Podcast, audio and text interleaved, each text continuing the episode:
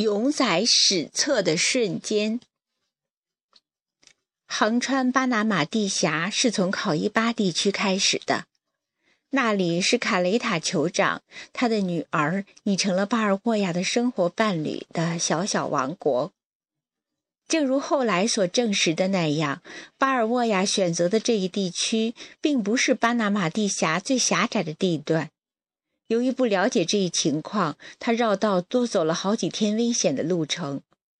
不过，对他来说，最重要的是，在如此大胆深入到一个未知地区时，一定得有一个友好的印第安人部落，保证他的补给或掩护他的撤退。全体人马一百九十名带着弓矛、弓箭。火枪的士兵和一群膘肥体壮、令人可怕的狼狗，乘坐十条大独木舟，从达连渡海到了考伊巴。那位结盟的酋长把自己部落的印第安人派来当向导和驮物的脚夫。九月六日，横穿地峡的光荣进军开始了。尽管这一群冒险家顽强勇敢和历经锻炼，但这地峡对他们的意志力来说仍然是一场严峻的考验。这些西班牙人必须在令人窒息、虚脱和疲劳的赤道灼热之中，首先穿过低洼地。那里的沼泽泥潭和蔓延的疟疾，即便是在数百年以后修建巴拿马运河时，也曾使数千人丧生。这条通往足迹未知地区的道路，从一开始就得在有毒的藤萝丛中，用刀斧和利剑披荆斩棘开凿出来，恰似穿过一座巨大的绿色矿井。走在队伍前面的人，在灌木丛中为后来者开凿出一条狭窄的坑道，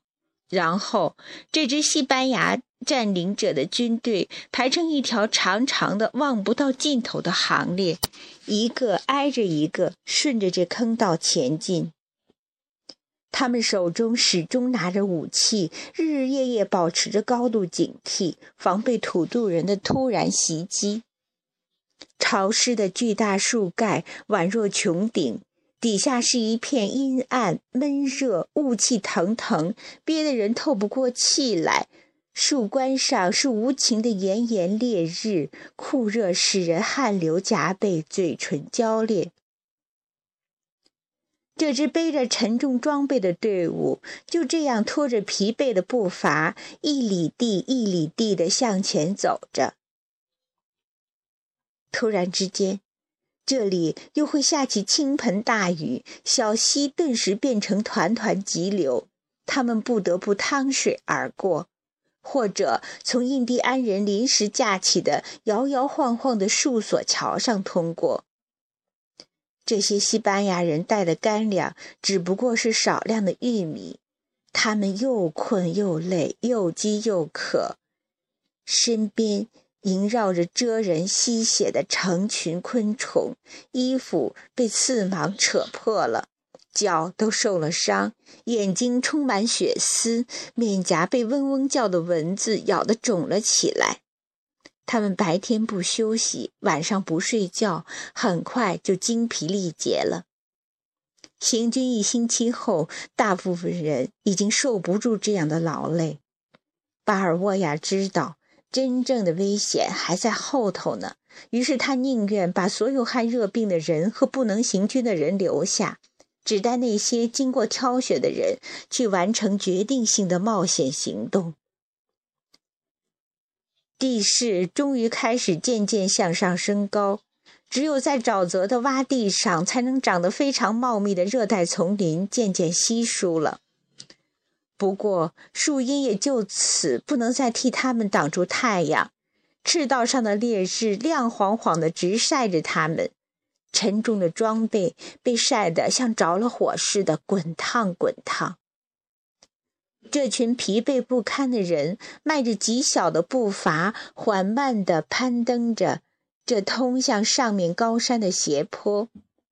那些绵延不断的山岭，犹如一块石头的背脊，隔断着两个海洋之间的这一块狭窄地带。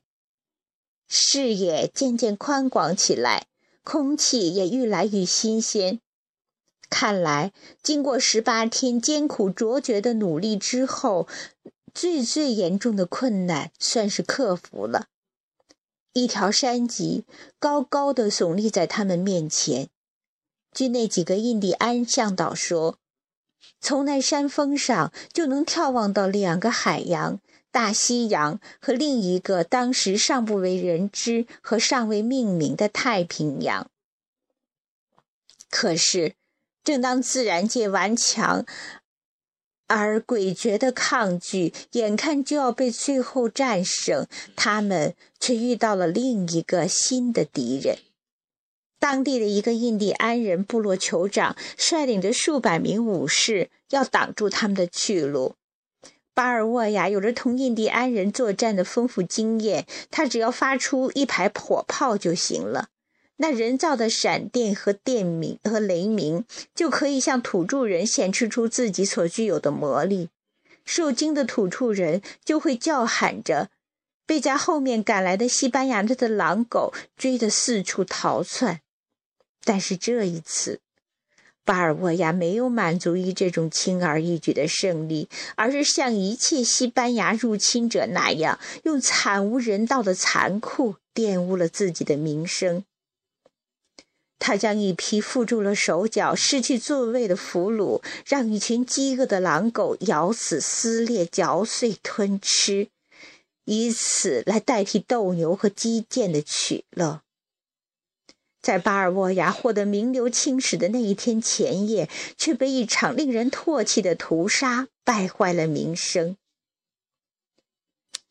在这些西班牙占领者的性格和行为中，却曾有过这样一种难以解释的复杂现象：一方面，他们以那种当时只有基督教徒才有的虔诚和信仰，真心实意的狂热的祈祷上帝。另一方面，他们又会以上帝的名义干下历史上最卑鄙无耻、非人道的事。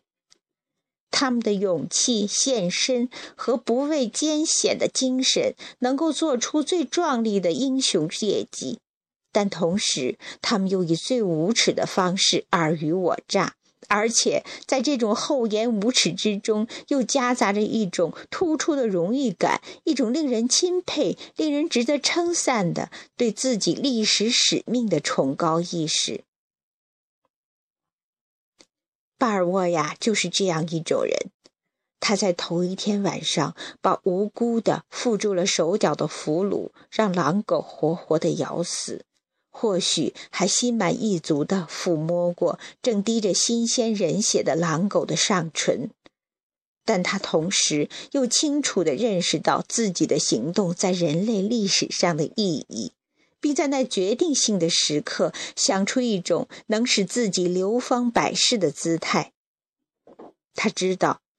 这九月二十五日将要成为具有历史意义的一天。因此，这位顽强坚定的冒险家就要以令人赞叹的西班牙人的激情来表示他是多么了解自己的使命，那超越时代的意义。巴尔沃亚的非凡姿态是：那天晚上，就在那血腥的行动之后，一名土著人指着近处一座山峰，告诉他说。从那高山之巅就能望见尚不为人所知的南海。巴尔沃亚立刻做出了安排，他把伤员和累得已经走不动的人留在这个洗劫过的村落里，同时命令所有还能行经的人，总共是六十七人，继续前进。而他从达连出发时带领的是一百九十人，去攀登那座高山。将近上午十点钟光景，他们已接近山峰。只要登上一个光秃秃的小山顶，就能放眼远眺无尽的天际了。可就是在这当，巴尔沃亚命令全体人员停止前进，谁都不得跟随他，因为他不愿意和任何人分享第一眼望见这个未知大洋的荣誉。他要单独前往。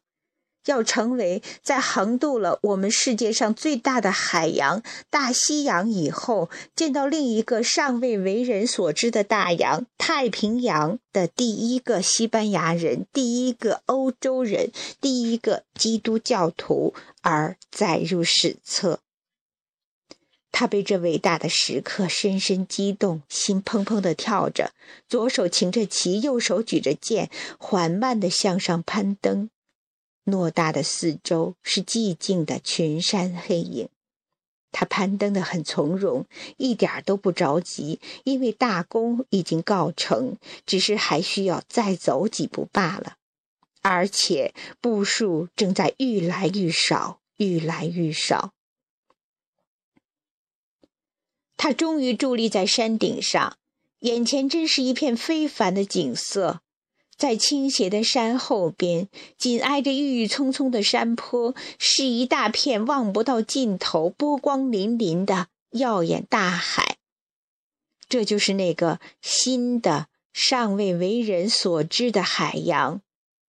迄今为止，它只萦回于人们的梦魂，而从未亲眼见过它。多少年来？哥伦布和他所有的后来人都曾寻找过这个波浪冲击着美洲、印度和中国的传说中的大海，但均未成功。而现在，巴尔沃亚却亲眼目睹着这海洋。他举目远望，感到幸福和自豪，完全被这样一种意识所陶醉。他的眼睛是反映出这无涯海洋的蓝色的第一双欧洲人的眼睛。巴尔沃亚心醉神迷的久久地望着远方，然后才把伙伴们唤上来，和朋友们分享他的骄傲。伙伴们一边兴奋地叫喊着，一边攀呀、爬呀、跑呀，激动得气喘吁吁地登上了山顶，用热情的目光凝视着远方，指点着，惊叹着。突然，随同而来的神父安德烈斯·德巴拉唱起了感恩诗，一瞬，喧哗和喊叫立刻消失了。所有这些士兵、冒险家和匪徒的粗鲁、生硬的嗓门，霎时间都唱起了这虔诚的圣歌。印第安人带着惊异的神情，眼看着他们按照神父的话啄下一棵树，做成一个十字架，竖起来，用花体字在十字架的木头上刻下西班牙国王的名字。好像十字架上伸下两边的横木，能把两个隔着望不到尽头的远离的大洋、大西洋和太平洋抓住似的。在这片鸦雀无声的静默中，巴尔沃亚站出来，向自己的士兵发表了一通讲话。他说：“他们确实应该感谢上帝，因为是上帝赐予他们这样的荣誉，同时。”还应该祈求上帝继续保佑他们去占领这海洋和这里所有的土地。如果他们继续像以前那样忠实地跟随他，那么他们从这新印度回去的时候将成为最富有的西班牙人。他说完话，便郑重其事地举起旗帜，向四面迎风摇动，以显示凡是风吹过的一切地方，西班牙都要去占领。接着，他叫来文书安德烈斯·德巴尔德拉诺，要他草拟一份文件，把这庄重的一幕永远记录下来。巴尔德拉瓦，呃，巴尔德拉瓦诺摊开一张羊皮纸，要求所有的贵族、骑士和士兵。这些品德高尚、作风正派的人，这些托国王陛下的总督、卓越而受人尊敬的巴尔沃亚队长的福，而有幸见到南海的人，在文件上签字证明，这位巴斯科努涅斯德·巴尔沃亚先生是第一个看到这大海的人，是他把这大海指给后来者看的。这以后，六十七个人才从山顶上走下来，所以，一五一三年九月二十五日是人类知道地球上迄今未知的最后一个海洋的日子。